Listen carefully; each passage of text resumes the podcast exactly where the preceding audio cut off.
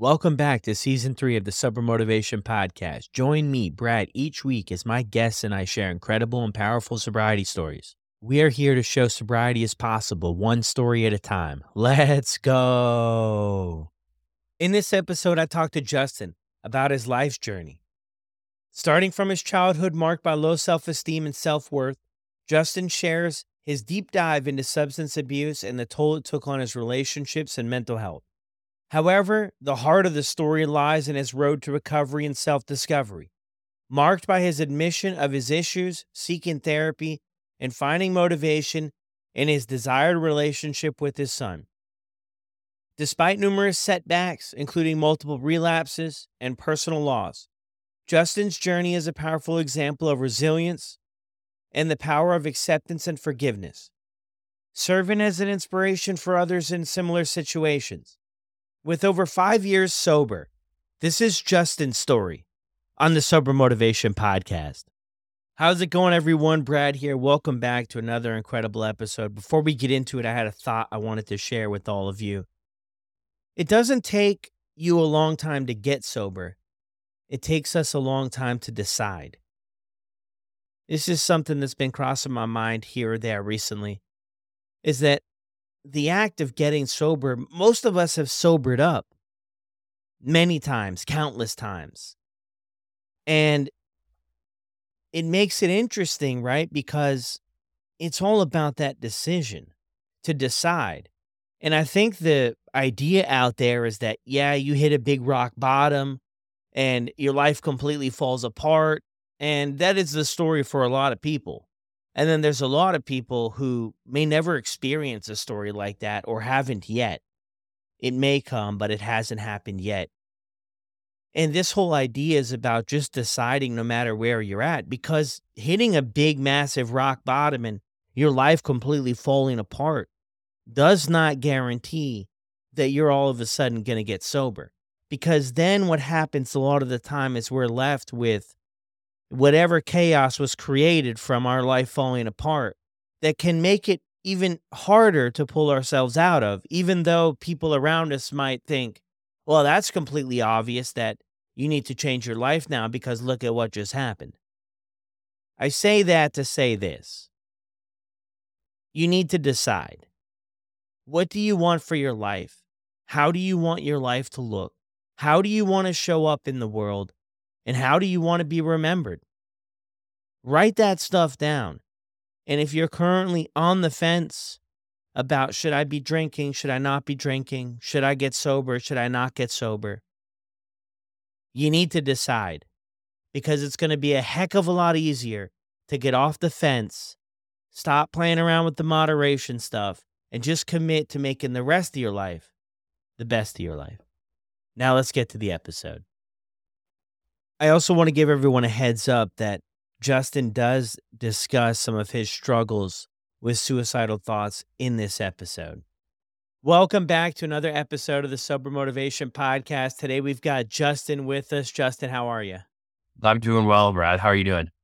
I'm good, man. Glad we could connect and share your story. Yeah. Hey, thanks for having me on. I know it's been a while to to put this together, but I'm very grateful to be here to be able to share my story. Yeah, beautiful, man. So what was it like for you growing up? Uh, well, growing up was uh, it was different. I was I was a pretty smart kid. I was good grades, but from a very young age, I just had low self esteem, low self worth, and low self confidence. And I, and I don't know why because I didn't have a reason to be. I was athletic. I had parents that loved me. I had a great family. You would think I, I had a roof over my head, food on the table. Like looking at it with the bird's eye view, you'd be like, oh, this guy's got a great life. And but for some reason, from a very young age I was very self-conscious and I started to compare myself to other people. You know, some of that probably had to do with being smaller, not hitting puberty till grade 11. That was actually tough. I'd actually get down on my knees. I'd pray to be bigger, stronger, and faster. you know, and then, but eventually I'd start to praying to become normal, right? Because I didn't know what I was going through. I had all these feelings, all these emotions built up, and I didn't understand them, right? that kind of led me to acting out, trying to be the funny man trying to make everybody in school laugh at me because I wanted to be noticed and liked by everybody. And it's essentially because I didn't like myself. And growing up in Canada, I was a hockey player growing up. But I was cut from five of the eight rep teams that I tried out for. And it was tough because all my best friends played rep hockey and watching them come to school with their game day jerseys, it was tough for me. And I harbored those feelings from 14 years old from when I got cut my last year that I got cut in Bantam until at 34. I just didn't let it go. But I took all those feelings and I carried them with me through junior high, through high school. And when I got out of high school, I started to find drinking. And I found it playing junior hockey. And I ended up playing junior hockey. And I remember sitting in a basement suite at my teammate's house and we were having a beers. And now I didn't drink much in high school. I rarely drank. It wasn't for me. Thought I was an athlete. but when I got out of high school, I had that first beer, not first beer, sorry, that, but that day, for some reason, I had a beer. And then I had another one. And I remember just sitting there and I'm looking at my buddy and I'm, I really want another one. And I didn't understand it, right? But I just, I remember being antsy, sitting on the couch. I remember looking over that beer fridge. Like, I remember it clear as day and I couldn't wait for him to finish his. And as soon as he finished one, I'm like, hey, do you guys want, do you want another one? Sure. Yeah, another one. Now looking back, man, like I realized that that was my first ever craving for alcohol that I can recall. And so I was about 19 years old at that point. And I played my junior career out, but unfortunately, I played a game where I was drunk and playing in that league, you shouldn't be anywhere near alcohol for one. I got caught at the bar when we were in the playoffs and the coach didn't like me. I left my junior career with a stain and I left with a drinking problem. And after that, I ended up moving to Vancouver. And when I got to Vancouver, I had that bag that I was carrying, that invisible bag of low self esteem, low self worth, and low self love. And then I opened up that bag when it started to get heavy. And when I took that bag off and I, I opened it up, I didn't unpack any of it. I've started to put guilt, shame, anger, depression, drugs, alcohol, and eventually suicidality in that bag. And I put it on my back and I kept walking until by the time I'm 21 years old and I'm bartending downtown Vancouver, or sorry, I was 24 years old and bartending downtown Vancouver. And Otto, when you have a drinking problem, where do you go? You go to where you get access to it. So as soon as I got stopped playing hockey, I was like, you know what? And I think part of it that uh, I wanted to be a bartender because people like bartenders, right? And people come, they talk to them. You're, you're, people like almost, well, that's what I did growing up, or not growing up, but when I was 19, 20, I'm going out I'm like, oh man, these guys are so cool. Everybody loves these guys. They get the girls. And I'm like, I want to be a bartender. So I became a bartender. And people did love us. They show you love. You help them through their issues that night, or you make them happier. So you're almost like you put yourself on a pedestal what I didn't really realize was that then all of a sudden now I'm around it all the time. And now you're drinking after work or you're drinking during work. And by the time I'm 24, now I'm downtown Vancouver bartending and I'm a, I'm a straight up alcoholic. I'm drinking every single day. I hungover every day, saying I won't do it again, go to work, take it back up. I'm drinking basically two, I get home or I'd go out after work, know, sometimes by myself, just go to the nightclubs, do the strip, say hi to the people, thinking that, hey, I'm, you know, I'm, I'm cool. I'm just going to say hi to my buddies, right? I'm just going to do some shots with my buddies where they're working and I'm doing this strip alone. But I mean, Vancouver's, it can be a small town when it's uh, the nightlife, right? You start to meet everybody. So I think it's normal. So I'm doing this every single night and then I'm walking home and then I phone up Dial a Bottle where you can get alcohol delivered to your house.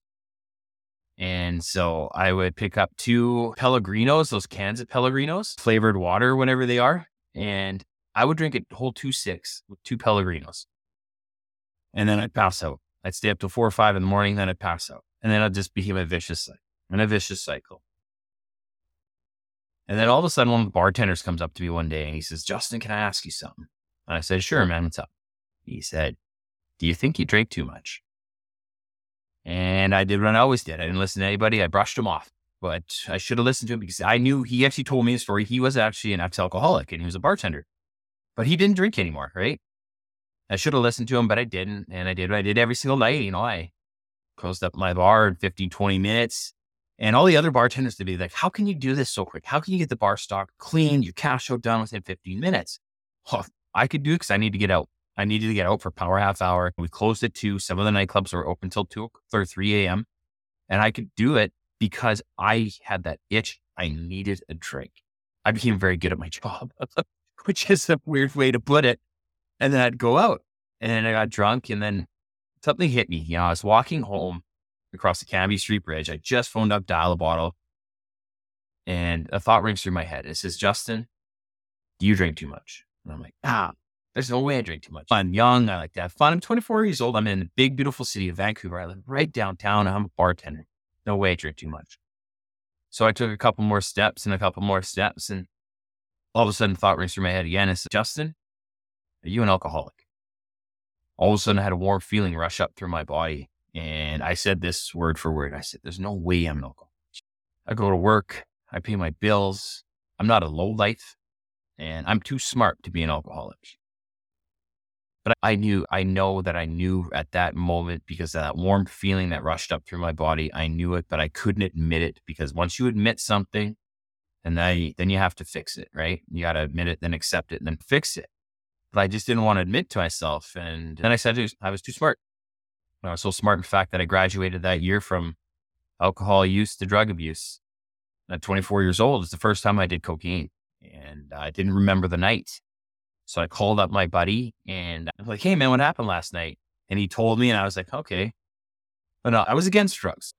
I wasn't against other people doing them because that's their choices, but I was against me doing it. But for some reason, I did them that night. But then he said something to me that you probably shouldn't have said with a person with a self conscious, low self conscious mindset. He said, man, you were funny last night. I was like, oh, I was funny.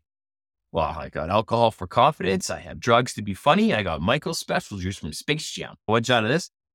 And then I'm Super Justin. But at that time, I was the only one that thought I was Super Justin. I had a nickname from one of the bartenders at the Roxy nightclub in Vancouver, which is like the most famous nightclub in, in Van where all the celebrities go. It's, it was Stretcher. But walk in normal, carried out nicknames over the years. And I won't forget that one. That's wild, man. That that is a lot of stuff there to unpack, man. Let's go back a little bit if we can to growing up, right? Because I think growing up for a lot of us, I mean, sets out how maybe our young adult life is going to play out. And if we have the support and we're connected to our emotions and we're able to share them and you brought up a lot of stuff there, man. I can relate to is, is sort of taking on that funny guy role. I was always big on even though it came with its consequences, but at least I felt accepted. That was to me was more important at the time on the pendulum of life to be accepted, but deal with the consequences at the same time to fit in with people. What did that do for your own self esteem though? Because I mean, you mentioned too, you're coming from you come from good folks, loving folks. Because I know there was a lot of problems between between me and my parents growing up because I was just acting and operating in a way that I, I was never raised like that. And I don't know if that was an experience you had, but at that point in time, like probably 14, 15, 16, there was so much friction between my parents. And I think when we're growing up, those are ideally our role models that are going to help influence us. And I just refused to accept any guidance from them. What was that like for you? Well, my parents they split up at eight year when I was eight years old, and I went to go live with my mom. I didn't understand it. It bothered me because I hated leaving my dad's house every second week. I would cry because I could only see him every second weekend. And me and my dad got along very well because we were sports guys.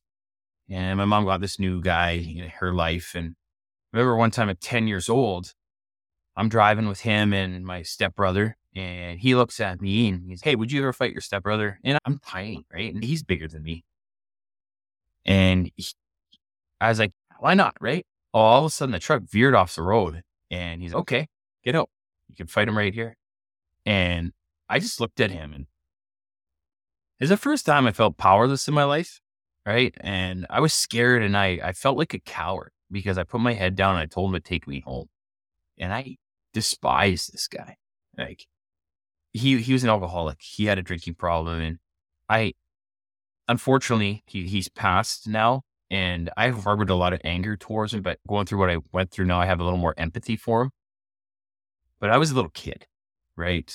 And I know how hard it can be to regulate your emotions, especially when you don't deal with them, especially when you don't really know what was that? That's 28 years ago. He doesn't know. people don't really talk about being an alcoholic 28 years ago. They don't really talk about asking for help 28 years ago. So I have a little bit of more empathy thinking about that. But I was a little kid.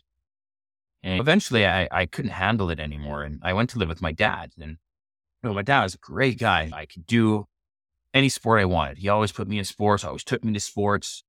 But, you know, I was a smart kid. And from a very young age, I wore a mask so I could hide everything from everybody. But I was actually, I got good grades, but I was actually getting suspended in school. I threw an eraser at a teacher or a principal, actually. I pulled the grades off of our wall in grade seven. I rolled a picnic table down the hill. I was acting out like all the time, people pleasing. And I don't think that my dad knew what to do, right? Because I got good grades. The, besides the acting out, the teachers loved me because I was a nice kid too. So growing up, I didn't have that guidance or, and I've talked to my dad about this too, and discipline maybe that I should have had. And I think he was trying, and I've talked to him about it because he was an army brat move growing up and he was out at 14 or 15 or something like that. And he witnessed parents fighting. His dad was an alcoholic. Growing up was, it was different, right? Because I, I, was a good kid, cut kicker, but I was suspended. But I also had this overwhelming hate for myself almost that. And then one time in junior high, I was whipped so hard in PE class by a dude that I was left me bleeding and left me with a bruise and he was bigger than me and I did nothing again. I felt powerless to do anything about it. And then that's where I started to, okay, well, if I'm so powerless, how can I get people to like me? Well, people pleaser. I'm a funny guy. I do funny things. But then all of a sudden you start to make fun of yourself, right? Just to get those laughs. And as you make fun of yourself, people start to join in. But then all of a sudden you start to believe. And then when you have that thought, that thought, repetitive thought, even if it's not true, while you start to turn your thought into a belief, and then that belief becomes your truth. And then that truth controls your actions, whether it's a positive thing or a negative thing. And then all of a sudden you're doing whatever you can to be night, liked and noticed, regardless of how much pain it's bringing you.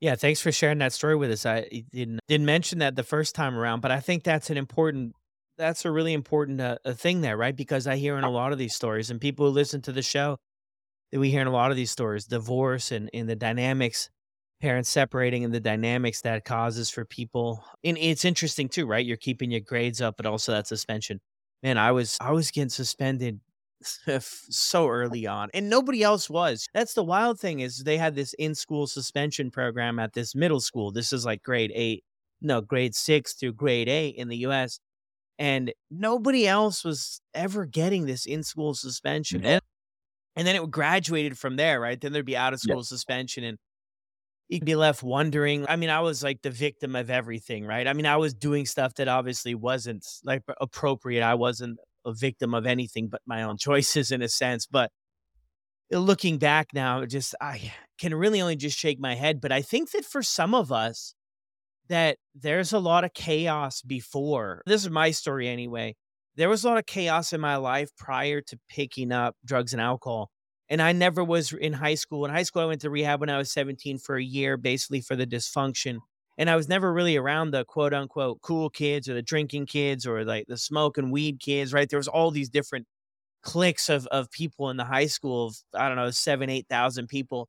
And I wasn't really a part of those groups. So I never really had opportunity. I had a swig of vodka one time from my parents they might have had two bottles but my folks were never i never saw them drink ever i never even really understood what alcohol was until way later in life than i feel most people do but so i had that vodka and I, I did that i was like oh this is just this is disgusting right you just have that this is terrible but i think that for some of us and for me anyway there was a lot of chaos in my life before and the second i got introduced to drugs and alcohol those voices in that overwhelming feeling of not being good enough. And at the time, I couldn't put a finger on it. I just knew that I just felt different, looked different, ended up in different situations than my peers, than a majority of my peers. Of course, there were some other people getting in trouble, but out of 5,000 people in the in school suspension, I would be the only person majority of the time. So I knew other people were not experiencing this but it all came down to that of being low self-esteem and just wanting to get recognized somehow and i'm like man when i look back on my journey my mom was a single mom and she had twins at 16 and raised the, my brother and i for a lot of years by herself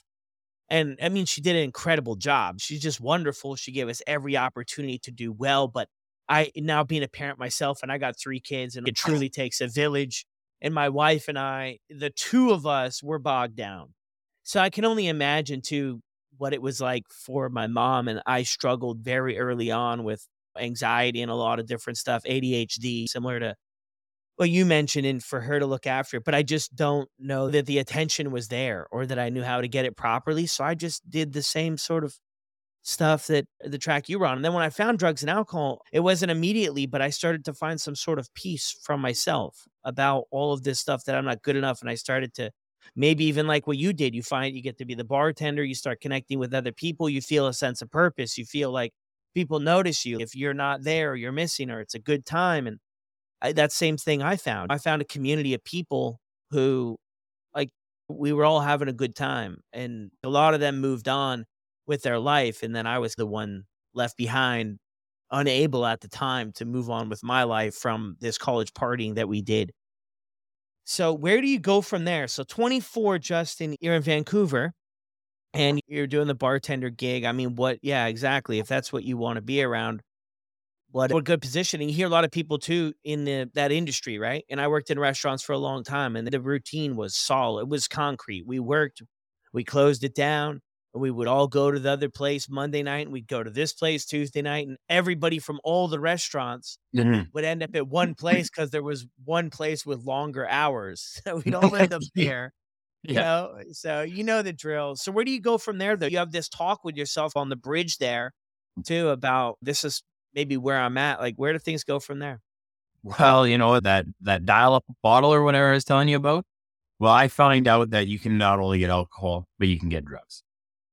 So it turned into getting a bottle in half gram, right?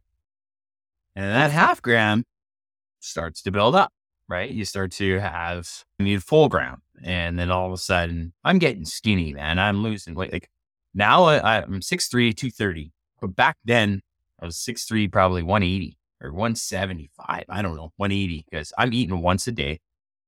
I'm staying up till five or six in the morning, sleep all day. I'm getting no sun. I have no vitamin D. I'm beastie as heck. I'm skinny and I'm fragile. And people can see it on me. My managers, everybody knew Justin Brien needs to get out to drink. Justin Brien needs to do drugs, right? Everybody knew, but I showed up for work. I did my job, but I was a really good bartender, right? They didn't really, I think they cared, but they, I'm also I'm in a union, so they can't really do anything about it. But eventually, I end up moving back home to Salmon Arm. I quit my job and I end up moving back home to Salmon Arm, where I'm from, and I'm managing at a nightclub. And I remember doing the same kind of lifestyle. And then I got into hanging out with the wrong kind of people, doing the wrong kind of things to where I always had drugs readily available to me. So now I'm bartending, working at a club, and it's all around me. And I remember one time, and because I lost my license for drinking and driving, I had to get a ride home. And on that ride home one day, my buddy, we, me and him started talking about the topic of depression. To where I looked at him and I said this, you know, depression's for the weak. Depression is an excuse. You got to man up. You got to go to work. You got to pay your bills. Now, I don't know why I said it back then, but I definitely know why I said it now. So I was trying to look stronger on the outside than what I was feeling on the inside because I still had that feeling at less than. So 24 years old, I have two major problems, substance use and my mental health. But at 24 years old, I'm ignoring two major problems my substance use and my mental health. So I stayed down that track for many years, moving around to bartend, to do other things, not in a good way, and just chasing money because I wear out my welcome somewhere. Well, okay, I'm a good bartender. Like I could literally go to a bar and you usually don't get tipped out your first shift, but I could pick it up so fast that at the end of the night, the bartender would be, like, oh, wow, okay, here you go. And then I'd, they'd just be like, okay, you're good, you're hired. And then I would drink on shift. And I eventually, I started to get fired from places because I was unreliable. I was drinking on shift, I was coming in drunk, or I was missing work, right? So finally, I hit 28 years old and I'm back home. I ended up moving back home And I'm like, oh man, I'm not doing well. And that was the first time that I admitted out loud that admitted to myself that Justin, you struggle with your mental health. Justin, you have substance abuse issues. I'm like, okay, well, what do I got to do next? Well, that's something I like to call my three A's. First, you admit the problem, then you accept it internally, and then you ask for help. But I didn't do the acceptance part. I admitted those things, my mental health and substance use, but then asked for help. And I, I would go to my counseling appointments, but I hated it. It's, I'm like, oh, I had the wrong mindset. I'm like, oh, she's just there just because she's getting paid, which is really a cop out for me because I didn't want to be there. Right. I'm like, okay, yeah, I struggle. I'm going to do the right thing. I'm going to get a bit of help. But then I'm missing appointments. I'm not really there. I'm not really engaged. And along this time, I, I, meet a girl and we're together and we break up and we're together and we break up because of my substance use issues. Now, she's a phenomenal woman. And then one time when we were broken up and I was on a leave of absence from work when I was working at, I left the Barn Street, got a job at a, at a plywood plant at a mill. And they actually asked me to take a leave of absence because I couldn't keep my thoughts together. I was missing work because of drinking. They're like, Justin, go get help, man. So I'm on a leave of absence and she calls me up to say, we need to talk. Okay. So she comes to Salmon Arm and she was living in Kelowna at the time. And she says, Justin, I'm pregnant. she's like, now you can be in this child's life or not, but I'm keeping it. My first thought, holy shit, this child's going to be like me. I don't want this kid, but the kid's going to be like me. I don't want him to turn out like me. Like the first thing, did you imagine you hear as a parent that you're going to have a kid you don't want them to be like you. But then I was like, there's no way I'm not being in this kid's life. Like, I'm going to be in this kid's life. We get back. So I'm like, okay, let's try to work things out. And so we get back together. And all of a sudden, I get in a car accident when I was drinking and driving. And I was very fortunate because I was right. I was merging onto the highway. And I was very fortunate that nothing really bad happened. But I was like, holy cow, I got a kid on the way. I need to go to rehab. So a month later, I go to rehab and I go to all my appointments, I go to all my classes, I do the therapy, I'm like, but I'm not really there. I'm in a, in a place full of 60 other guys and I make a lot of friends. And there's one thing I'll say about rehab is that being in rehab for me was easy because I wasn't the black sheep anymore. I wasn't the the odd man out, the one that keeps messing up. It's like I walk into that place and you, you get along, right? And you hear about their stories and you just, it was nice to be there for me because I, I didn't feel out of place anymore. But I don't think I was taking it serious enough. I was going to the gym twice a day. I was, I was getting big. I was eating like king. And the first thing I said when I got out of rehab was, I'm not done drinking forever. Well, great. I just spent 35 days away from my pregnant girlfriend, my family. And the first thing I said was, I'm not done drinking forever. Well, you can probably guess what happened. I got out of rehab, got home months later, have my son. We have our son. Two months later, I started hitting the bottle hard again. Six months after that, my girlfriend had to make probably the toughest decision she'll ever have to make. And she had to leave me with my kid at my lowest point. And I don't blame her. I wasn't in any shape to have a kid around. I was getting blackout drunk, not remembering things, wasn't in shape to go to work. And then she left. And after that, you think, okay, Justin, you're a smart nut but I just got worse. My suicidal thoughts started to kick in. And then one day I was drinking with my buddies and then we go to a pub and I'm like, I'm feeling weird. I'm feeling off. And I'm like, Mom, you need to come pick me up. So I leave. My mom picks me up. I get some more beer and I'm living underneath her at this point. And I drink the beer. I'm not feeling good. I was getting suicidal. And I just remember thinking, okay, this is the end. Next thing I know, I wake up in the morning and I pull the sheets off. There's blood in the sheets. There's a knife in my bed and my wrists were cut. I'm very fortunate that nothing happened, but I was scared and I was shocked and in awe. And I'm, what just did that really? Because I don't remember at all. I remember the knife and I didn't know what to do. So I didn't tell anybody. I washed the sheets and eventually ended up going back to work and I had to wear those rubber bracelets that everybody wears. And I went, I would sneak in my bedroom, I'd get her makeup and I'd put it on my wrist. So nobody knew because it started to scar up a bit or just scab up a bit. And like I was super embarrassed and scared and I just put it behind me. So that was the first time I had a scare like that. When was that? How old were you? Did you say 34? No, I was around my 30s ish. 30s. So you're back at your mom's place. What's mom's view on all of this? Oh, she hated it. Yeah, she didn't like it at all. But uh, I was showing people that I was trying to get help because I would have these sober spurts, right? But then I just have these four day benders. You know, I wasn't drinking every day like I normally did, like I was when I was in Vancouver. But as I'd have a month here or three weeks here, and then I'd have one, and it's, and then all of a sudden that would compile on, and then I would go, I would black out for three days, but I'd be coherent enough to somehow get more drugs, to get more alcohol. Like, it was super scary. I don't remember three days going by in my life.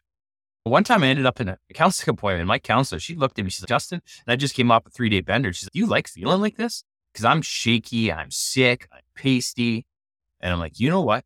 For those three days that I don't remember, at least I didn't know if I was suicidal. At least I didn't know if I was depressed. At least I didn't know if I was angry. So sometimes, you know what? I I didn't mind feeling like that. And then I would choose using over feeling. And I chose using over feeling a lot because I just wanted to escape that invisible pain that was inside me that was consuming my body, turning Justin Brien, who could be so happy, to Justin Brien that's so filled full of hate, and anger, and uncomfortable, you know, being super uncomfortable all the time, like in your own skin. Yeah. When you had that counseling appointments or any counselors that you saw, or even at rehab there, did you talk about like the real stuff that was going on with you? No, they asked me if I was suicidal, and I said no every single time because I was scared. Finally, when we had my kid, I was scared of him getting taken away from me, right? Because he was the one thing that brought me a little bit of solace because he was, was such a cool kid, man. But I missed times with him because I was out partying or I was hungover. The thing is, I couldn't hide it either because I had a blow box in my car. If I couldn't go pick him up, my ex is like, well, I'm not going to bring him to you. Come on. I know you've obviously been out all night because I couldn't even start my car. And uh, yeah, I, I, would lie to people because I, I was embarrassed, right? Like I saw that man up stigma. You got to be a man. And now going through it, you realize, holy cow, this is real. This feeling is real. The want and need to escape your own body was very real. And then I started calling myself a coward. You got that internal dialogue firing up, saying other words to myself that aren't very nice, just nasty and not very encouraging. I bottled it up and kept it to myself for a very long time. And then finally, I ended up messing up again. And I'm like, I need to go back to rehab. So I went back to rehab for the second. This time when I went to the rehab, I was very fortunate that I started to listen to motivational speaking. I finally started getting in the gym and I heard these speakers and they all had something in common. It was find your why. So I started to ask myself, Justin, what is your why? What is your why that's going to drive you and motivate you to get better? What is your why that's going to pick you up when you fall down? What is your why that's going to make you do the things that you don't want to do? And I started to look at that little boy again that I had. And there was a time where I wanted to end my life so he could have a better dad because I thought he deserved better than me. I actually, at one point, went into the DMV to become an organ donor so I could prepare my body to die. I got milk thistle for my liver, kidney flush, started working out, eating healthy so I could just prepare my body to give it to somebody else. I've never been in that DMV and she's, Oh, you're such a good person. Right. And I just remember sitting there thinking, smiling, you have no idea why I'm doing this. And it was for me to prepare my body to give away. And that was, I remember that was the day after my dad's birthday, actually. And then I started to look at the little boy again. I'm like, man, I started to picture him growing up without a dad. And I started to picture him being made fun of. And it's, this is what helped me is being made fun of that his dad left him. Right. And for some reason that just helped me. And I'm like, yeah, I need to go back to rehab. And this time when I went back to rehab, I went with the power of why. Instead of quitting the substance, I was like, okay, Justin, why do you drink? Well, I'm depressed. But why are you depressed? Well, I got low self esteem, low self worth, and low self confidence. Okay, well, why are you like that? It's because I didn't learn how to deal with my operating system, my mental health. And in rehab was pretty cool is that they don't worry about the they don't worry about the substance. They worry about the why, right? And then in rehab they teach you the how. But a quick story about my second time at rehab, the, I think it was the second or first day where we are allowed to go for a walk as a group. We were allowed to leave the compound, we called it, which is really crazy because it was rehab center was in Rutland, Kelowna, right across from a park where a lot of homeless people sleep and use, find needles in that park. It's right across the street. But we went for a walk around this strip mall and then we happened to notice like this liquor store on the like 100 meters away but it wasn't a liquor store because they're everywhere. But on a sign outside the liquor store, big sign, it says BC wine is cheaper than therapy. I just look at all the guy, 20 other guys I'm in therapy with. Hey, I only got 20 bucks. Come on. I was like, it's this, this sign can't be true, but that was one of the first things I saw when I was in rehab. But you know, in rehab, they teach you the how, like journal, you know, gratitude, uh, like exercise, direct correlation between your gut health, your mental health. But one of the biggest things I learned in rehab and in life coaching was the power of acceptance and forgiveness and how acceptance and forgiveness is actually for you.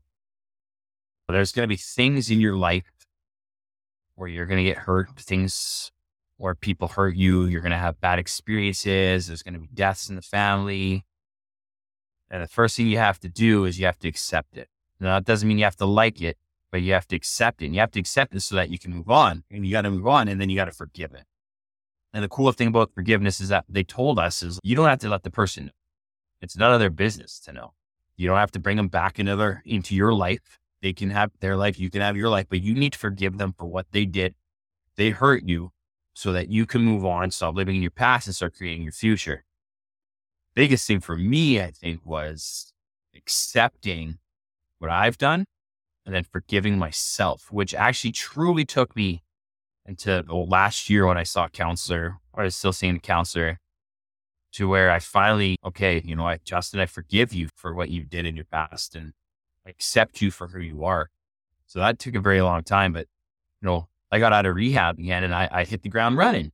I became a car salesman. Is that for some people? It's not for me. I can tell you that. Guy with, so I was diagnosed with clinical depression, ADHD, and anxiety, but social and general anxiety. So having social anxiety, going to be a car salesman is probably the worst thing I could have done. and after two or three months, or two months of being sober, I hit the pink cloud and boom, here I am drinking again. And then I miss a week of works. And then I don't remember what happened, but on New Year's, I went out, party, did drugs, alcohol, and called my boss, told him this isn't working. And realized the next day what happened. I have no job. I have no money. I've got debt and I'm an alcoholic again. For a couple days pass, I'm drinking 40s of vodka by myself. And then finally on January 4th, 2019, I wake up and I'm alone in my basement suite, super dark in there. I had tinfoil and towels over the windows, blackout curtains. I don't want any light to get in, but I'm scared of the dark, scared of the light.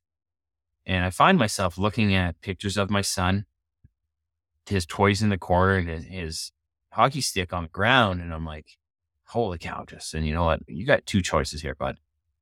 You can continue what you're doing, which is going to take your life, or you can ask for help. So on January 4th, 2019, I, I phoned my mom up. She left work. She took me to the hospital. My dad met us there. And that day, I finally told my parents out loud that, hey, if I'm going to continue to feel the way that I am, I have a plan, and that plan's to end it. I finally took all that weight and lifted it off my shoulder. I sat in front of a counselor, and she allowed me to go back home that day because I was living with my mom. And ever since then, I haven't, I haven't touched a drop of alcohol, tobacco, drugs, nothing like that, and started becoming the path of having a mental health advocate, a coach, a speaker, and an author. And it was cool. On that day, like that counselor, she gave me her card. She said, Hey, if you ever need anything, give me a call. Two years later, I saw her again and I had my own business card. So I'm like, Hey, you ever need anything?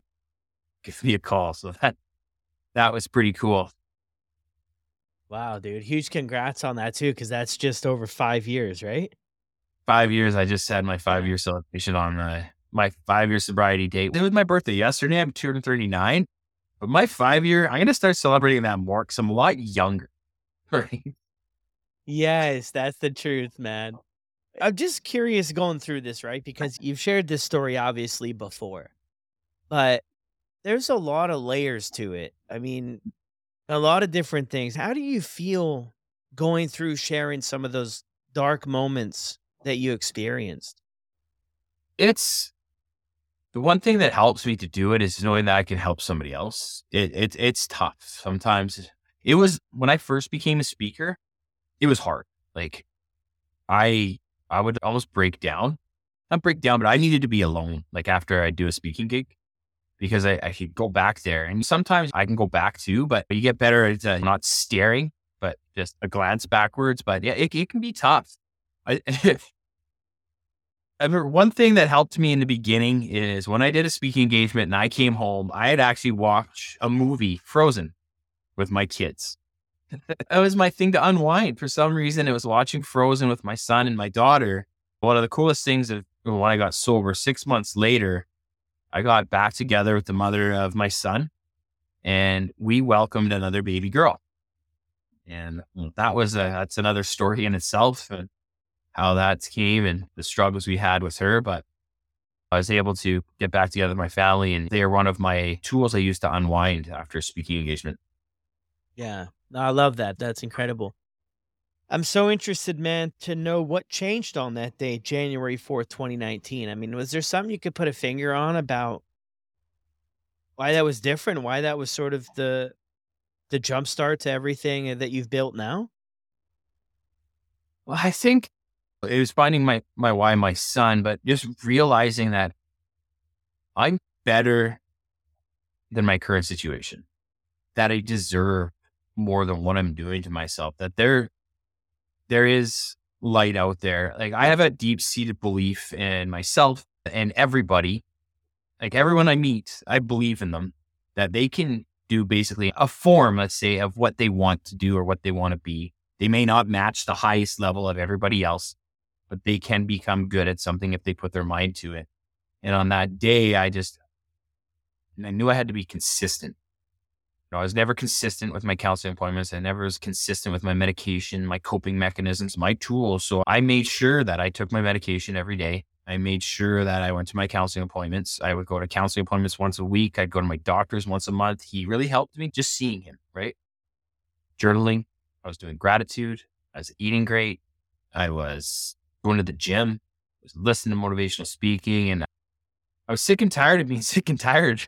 Really, it's I wanted to be the man I knew I could be, and I heard oh, a speaker once say, "I don't want to die and meet the person that I could have been." And that really that's true because there are many versions of you that you can build. And one can be substance use, one can be you go to work, come home, one can be you help serve other people, or one can be you turn your life around and you help others turn theirs. There's there's different versions you can be, and I was just I was done with being that version of me because at uh, with that one point when I wanted to donate my body is because I'm like Justin, you have so much potential, you're wasting it. You're wasting it, and there's people out there that wish they could go to school and you know get good grades. There's people that wish they're as athletic as you, right? And I'm like, well, I got to stop wasting what God gave me. And I think on that day, I was like, you know what? I told God, I was like, if I get through this, I'm going to do whatever I can to help other people. And that's what's helps me stay sober. One of the biggest things that helps me stay sober is that I would, yeah, I would let myself down, but I could, I would let a lot of other people down if people I can help. Because by me staying sober and working on my mental health, people could see that there is hope, that there is a way out. But you got to just, you got to keep moving. You got to keep moving and you got to keep working on yourself. And it's not a race. It's a long distance thing. Like you can't just say, ah, you know what? I'm done today. well, no, you stop and then you risk the chance of going backwards again. And it's okay to go backwards sometimes, but you want to take more steps forward than you do backwards. Yeah, you want to learn from everything, right? Because even in your story there, and I mean, a lot of people's journeys and stories to put together five years. Yeah, I mean, there's everything we have to learn from, right? Every time we slip up and every time things does things don't work out maybe exactly the way that we envision them, we have to reflect on those situations and come up with different tools and, and really get plugged in. um, just an incredible story, man. Thank you so much for sharing it with us. And then now I know that even on this journey, there's been challenges. Right. What have been a couple of challenges that you've had throughout being sober and how are you able to keep going? Well, like I said, I got back together with my family after six months. And in rehab, they tell you don't make any major decisions for a year. I, I understand that why now. And I got back together with my family in six months. I went back to school. I went back to work. I started volunteering. I started taking courses and I got overwhelmed so fast, but I just, I kept moving. And me and my girlfriend, we wanted another kid and we tried and almost we had a miscarriage and we weren't ready for it. We had one before, like when I was before my son, but we just, we weren't ready. We weren't prepared for it. And after you have them, you start to realize how often, unfortunately, they occur. It's okay. We tried again and we got pregnant again. And I actually found out on my, on my 37th birthday or 36th birthday, 37. It was cool. I found out I was having a daughter and Tom Brady beat Aaron Rodgers in, in the playoffs. I'm a big Tom Brady fan. But we found out we were having a baby girl. And because we're both older, we knew there's a chance that one at a, a hundred chance that she'd have Down syndrome. So we went and got the testing and it came back that she had a 99.9% chance that she would have Down syndrome. So they sent us to the Vancouver Women's Hospital and it came back that she would need heart surgery. She would need intestinal surgery. And that's when you have the option, right? And the thing with, it was when with babies with Down syndrome, some people, they just because of that if they choose to terminate. So throughout that process, we were given opportunities because I think that the, doctors are supposed to, right? Not because they, they're encouraging you to, but right from the beginning, we knew, no, we're keeping her. So we knew we were in for a haul. And so they started setting us up with a place at the Ronald McDonald House. And we would go down there. And within two days of having her, we knew she would have intestinal surgery. It's called the duodenal atresia. And then we would go home, and then in four or five months, she would have heart surgery. So when we got down there, well, Renee went down first. I kept working so I could save up some money so we could go uh, be down there. But the Ronald McDonald House is it's an amazing place, and we're so fortunate to be there. But I was working like basically every single day. I was drinking black coffee all day, was barely eating healthy, and I would take melatonin as soon as I get home. And while Renee and Tail were down at McDonald House, I get a call She's I just went into labor. I'm like, what? And I just popped two melatonins. And I'm like, well, I could drive, but it's a five hour drive, five and a half hour from Salmon Arm to Vancouver. I'm like, I better not. So I went to bed, got up at five or four o'clock, was starting to fly down there. And my mind is just racing. What's going to happen? I'm not there. I'm like, you tell that baby to wait for me. Well, obviously, she didn't wait for me, but we get down there and they had to take her right from there to the NICU to hook her up to all these tubes because she's three weeks early. She was at least five pounds, but they knew that with all her stuff going on, they had to get her hooked up. And I couldn't see her for the first two hours. And then finally, it was during COVID, right? So a lot of protocols. Then finally, I got two hours later, I got to see her, and you see this little girl laying in a bed with a dome hooked up to how many probes and tubes and breathing apparatus because she couldn't breathe on her own. And you're just like, oh my God. And then finally, two days later, they take her away. You here's your baby girl. You can't touch her. You can't lift her. Well, you could touch her. You could put her hand, but you can't take her out. You can't lift her up or nothing like that. And all of a sudden they come in, they're, and they, have this team of six people take her out we'll be back. And you're just like, holy cow. Like it just gets a little more real at that point. Finally, after uh, they bring her back, surgery successful. And after five days, we can finally hold her. And she's just so small. She's like the size of my forearm. And we weren't allowed to come home because she couldn't come off the breathing. So we ended up staying at the Ronald McDonald for six months. And while we were there, she got allergic to cow's protein milk. So she was struggling that way. She had to get uh, a PICC line into her heart because her intestines were on fire. And they tried to go through her head. They tried to go through her feet. They tried to go through every single place. And they finally got one in. And then all of a sudden, it's time for heart surgery. And that's when it gets real. They take you into this room and all of a sudden stats start flying around. Well, there's this. And you're like, holy cow, you just spent five, four months with your baby girl, like taking turns being in the hospital because she can't leave the hospital, feeding her through a bag and sometimes getting to hold her. Christmas time was the first time we got to take her out of her room was pretty cool. Then January 4th happened and it's, yeah, it was right on my sobriety date. What sobriety dates so that they take you in this room and give you stats. And then all of a sudden your daughter gets whisked away again. And so she had two holes in her heart and she needed a valve replaced. And so they take her away. And all of a sudden they're like, yeah, it can be scary for the first 12 hours. And so they give the heart surgery. Then we get a phone call and they're like, yeah, your daughter's okay, but she flatlined. So she actually had a lung collapse and she flatlined for two minutes that they had to give her CPR and she almost had to go on ECMO and then they brought her back. Now, they said, don't come here. There's no point. There's 16 doctors in this room. Just come tomorrow. So we went the next day and when I walked in, you look at her and she's sedated. She's on a paralytic, so she can't move because she has even more tubes connected to her, things going to her heart, uh, something for the blood to drain. Her chest is still open because of the swelling. They can't close it. And it was cool. You could tell that she knew you were there, but I got a flashback when I was 20, I think 28 or 27, that my stepdad, my, I woke up and my mom was screaming and it was my stepdad. He was choking.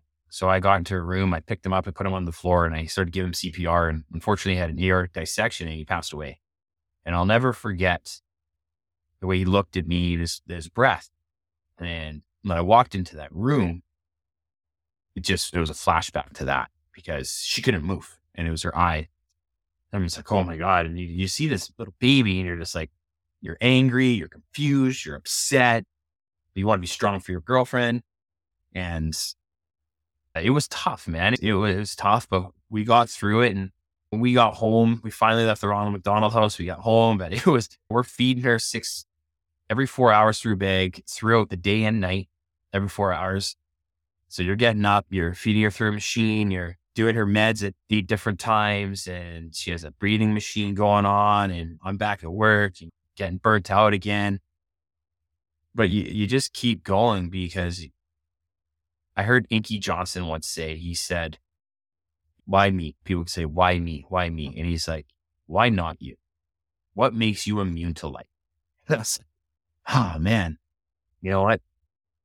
Just because I went through stuff doesn't mean stuff's not going to happen to me right now. It doesn't mean stuff's not going to happen to me again. But I mm-hmm. brought this baby girl into the world and I'm going to help her navigate it. So going through that was tough. And, but you just learn to be resilient, right? There's resilience in you. I remember looking over one time in the hospital and my, my girlfriend then, she's my wife now. We finally got married. Looking over, she's sleeping. We're in the hospital area. There's my son on this bed beside my daughter who's hooked up to these machines. He never complained once about being there. We put him in school. We got him playing hockey down in Vancouver, which I'm very grateful for Vancouver Minor Hockey, but he never complained once. And I realized how resilient people are. Here's this girl fighting for her life, being born with Down syndrome and, then surviving the egg plantation is very unlikely to seeing what she went through dealing with everything she did to my son being pulled around, thrown into a school, thrown into hockey, spending the night at his hospital, looking after his sister, us spending there and just realizing how resilient we are. And you got to remember to borrow when you're feeling low, borrow a feeling from a feeling. Borrow that time that you were resilient. Not feeling confident, borrow a time where you were confident. And when things happened again, and we wanted another one after that. And that 16 weeks, we lost it. You know, set 16 or 17 weeks, we lost another baby. And one week after that, I lost my grandfather, who uh, the, the person I wanted the most to read my book, my biggest role model. I wanted him to read my book. And within a week, both of those things happened. And I found myself, I'm like, I wanted to quit. I'm like, screw this book, screw everything else. Book's not coming out. And then I had to sit back and I talked to a buddy about it and I had to calm myself down and realize that it's, it's life. And if I don't put out the book, it's doing a disservice to myself, showing my son something I don't want him to learn that quitting is good. And it would show a disservice to other people that the book could help. And so I had to, to go back to that, uh, my three A's admit, accept, ask for help. I had to admit that as much as I was mad that we lost our kid, because one of the worst parts about it was seeing your wife cry or the devastation that she would have to go through again. And because it, it, it hits women different than men, I believe. Well, for me, sorry, not for every man. I can't speak for every man, but it hit me. I was angry. She was sad. And then I got sad, but I had to accept, admit that those two things happened within a week. Then I had to accept it internally. And then I asked for help. And I talked to my wife about it. I talked to my buddies about it. I didn't see a counselor or anything, but I knew a guy that went through the same thing. So I, I talked to him and he helped me through it. So I know I had to, I've had a lot of things come up and you get tested right out of sobriety and been able to stick with it and very grateful for the, the support team that I have around me. Another thing that helps me is seeing these sober motivation groups that, that you started. And when you posted my sobriety uh, five year on your page, the amount of support and encouragement of people taking a second out of their day to help celebrate with me and acknowledge that, man, that just fires me up. It just keeps me going. And this is doing this stuff helps me to keep going, realizing that things are going to happen in life. You're not going to like them. You're going to get hurt. You got to keep moving. Wow, dude. Thank you for bringing us on that journey there. What's your daughter's name, by the way? OSHA. OSHA. Wow, that's beautiful, man. What an incredible journey, right? Especially early on in your sobriety and everything you've been through, dude. I mean, I we've met before, we've talked, but I mean, I had no idea. I had no idea, and I'm sure there's so much more. It, it almost sounds too. You got to this spot too about things are just bigger than us. The story with your daughter, and then the story with your book, and I think once once I understood that about everything, not that it makes it any easier, but maybe it just makes it make a little bit more sense that there's a there's this is not all about me. It's not all about everything. And that's what I really struggled with early on in my life. That's how I lived. Everything was about me, poor me, look at mm-hmm. me. And then when I am able to step back and just say, you know what, like there's there's so much more going on here than just me it really seemed to take the pressure off and, and help me understand that these these situations and that's true in life. I mean if you're gonna love you're gonna you're gonna feel the other side of that at sometimes. So it's almost i mean do you love? Of course. You you love a lot and that's gonna come with the flip side of the coin at some point but i think that's really one of the beautiful things about life is being able to experience all of that and to be able to do it all sober everything that you've been through in those five years I'm glad to hear that people stepped up and supported you for your celebration there too. That's incredible. A couple more minutes here before we we wrap up officially. Your book. Tell us about that for a few minutes. Well, it's called Chasing Shadows, Fighting the Monster Within. Why write a book? I mean, that- I never thought I would write a book. And my buddies, you need to write a book. I'm like, okay, I might write one by my fifth year sobriety. He's like, oh, you're going to write it now. I'm like, okay, I'm going to write it. Along the way, I've, I've I was taking notes because I always had it in the back of my mind because I knew I had a little bit of a story. And once I started taking life coaching courses and going into the personal development world, I'm like, well, I, I got all this knowledge. I want to be able to share it. Right. And how do I get it out to the world? And finally, I was like, well, why don't I just write a book about it? Right.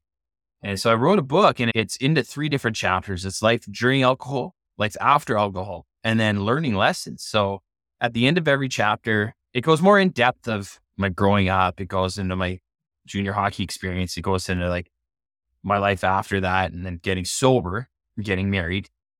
And then after alcohol, the, the things that I faced and some of the places that I've spoken at and stuff like that. But then the learning lessons on self love, making lasting change, finding your why, having a support system, all that kind of stuff. And at the end of every chapter, there's actually a question that you can ask yourself. And it takes you on a journey of maybe making a change or seeing an area in your life that you want to make a change that you never would have thought before. That I'm, I'm hoping that when people read the book, they're like, okay, well, I'll make this change. And that at the end of okay, well, holy, maybe I need to make this change. And it also talks about the human needs of positive psychology, Tony Robbins, and how there's uncertain, there's certainty, comfort, and stuff like that. Uncertainty of you want some surprise in your life. There's significance where you want to matter. There's love and connection. You want to feel love. You want to give love. Those uh, are human survival. Those first four are for human survival. And then it talks about growth and contribution are for human fulfillment, where when you stop growing, you die. And you want a contribution, you want to give more. Right? You want to be able to, you know, give more than yourself to the world. So it goes into that and how everything we do, you know, all our behaviors is is a way to meet a need. It's a way to meet a certain need. And that if one need or if one thing that you do meets more than four of those needs, well, then it becomes an addiction. And that's what alcohol and drugs did for me. They, it, mm. alcohol and drugs met certainty, gave me comfort. I knew that it was going to give me comfort, going to give me release. Uncertainty it made me get out of my out of myself, made me actually leave my house. It gave me significance. I like to write. I would I'd make people laugh. Gave me love and connection that I was searching for. I felt one with myself. I felt confident, right? With growth contribution, I don't think I contributed much to the world when I was hammered. And I don't know if I was really growing as an individual, but it met for my needs. And he talks about if it meets for your needs, it can become an addiction. So find different things that meet your needs. And so it talks about all our behavior meets the needs. and how sometimes we will meet that need, even if it hurts somebody else. Yeah. Wow. Powerful. Well, thank you, dude, so much for jumping on here and sharing your story. Where can people check you out, give you a follow, or send you a message if they want? Well, you can visit my website, www.justinbrien.com. That's J U S T I N B R I E N.com, at justinbrien19 on Instagram. Thanks again, brother, for sharing, man. Yeah, I appreciate you. Thank you very much, buddy. Well, there it is, everyone. Another incredible episode. Thank you, Justin, for jumping on here and sharing your story with all of us. Thank you, everybody, for listening uh, to these stories. We're really giving people an opportunity to share their story with a lot of people and, and try to make a difference out there. So it's much appreciated from my end. And I know it is from a lot of the guests as well. If you guys enjoyed or were able to connect with any part of Justin's story, be sure to send him a message over on Instagram. I will drop that link down in the show notes below. What an incredible episode, though, of ups and downs. And Justin is just an extremely humble human being that I've been lucky enough to connect with. And I really enjoyed the story. You always think you know a lot about people until it comes to them sharing their story like this. And let me tell you, an hour flies by and we just barely scratch the surface on a lot of these stories, but it really paints a bigger picture for what somebody went through and maybe helps explain a little bit about why they landed, where they landed, and for him to be able to pull himself out of all of that and to be giving back and helping others by sharing his story is so amazing. So thank you all, as always, for the support. It's incredible. The podcast is really moving and shaking right now. We're going to be hitting a million downloads here soon, and at, and when we do that, I will be doing another eight-hour Instagram live with previous guests and friends over on Instagram. I'll be sure to announce that beforehand. So if you want to come and hang out all day, if you want to hang out all day for eight hours, you're welcome. If you want to just pop in and out or just see a specific person, um, I'll post the roster as well once I get all that figured out. But I'll see you guys on the next one.